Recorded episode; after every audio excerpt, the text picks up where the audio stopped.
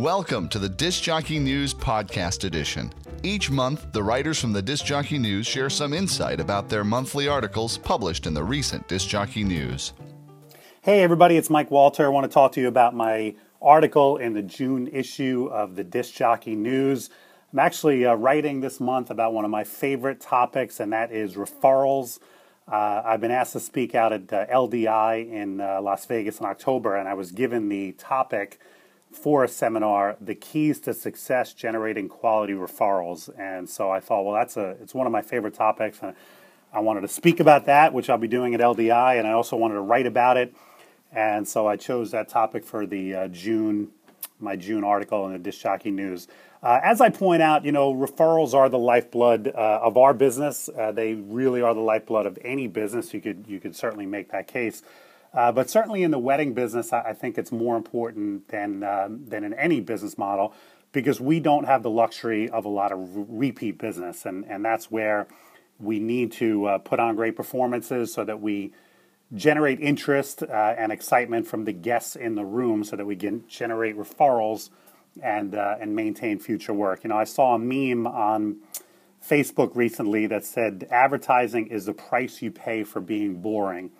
And I thought, man, I don't think there's an industry where that's uh, more relevant than, than our industry.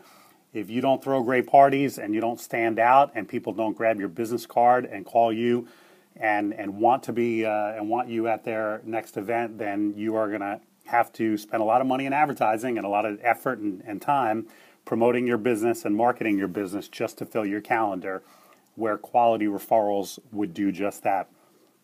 So, as I point out in the article, there's a number of different things you can do to um, to maintain and, and actually increase your referrals. Um, one of the things I talk about is is uh, standing out a little bit more at your events. You know, I talk to a lot of DJs, and some of them say to me, "Look, I don't want to steal the spotlight from the bride and groom or from my guest of honor, so I, I don't get on the dance floor and I don't talk too much on the microphone." And, and personally, I, I just think that's uh, something you should probably rethink. Uh, the bride will will never have the spotlight stolen from her at, at a wedding. It's it's her day, and uh, it's it's virtually impossible to steal that spotlight. But but brides also hire us to throw great parties, and sometimes getting out on the dance floor and hyping up a crowd and interacting with the guests not only uh, increases the excitement at the party and and makes for a better uh, maybe dance set or a better moment, but it also puts a little bit of the spotlight on you and, and makes you stand out as the MC and can also generate more referrals because people are grabbing your business card and saying, "Wow, this this DJ is awesome."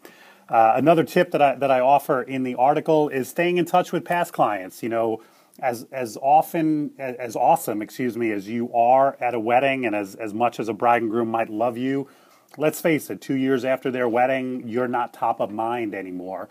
But if you stay in touch with them uh, through a variety of different things, like sending them an anniversary card every year, uh, or or having some kind of uh, informative newsletter or e-newsletter that you send out, a holiday card maybe around the holidays, something like that to to keep yourself top of mind. Maybe years and years after a wedding, if you've really impressed the bride and groom, you're still generating word of mouth referrals from that couple. Um, so, as I said, I really think referrals are, are a, a, key thing that we need to focus on in our industry. It's a topic that I write about in the June issue of the Disc Jockey News. So, if you haven't picked that up, please do. And if you're interested in hearing me speak about this, I'm doing an entire seminar out at LDI, which is going to take, be uh, taking place in Las Vegas in October. Uh, so check that out. Love to see you at that, and hope you read the article. Hope you enjoy the whole issue. Thanks. Thanks for listening to the Disc Jockey News podcast edition. You can find more information about the Disc Jockey News and the print and e edition at discjockeynews.com.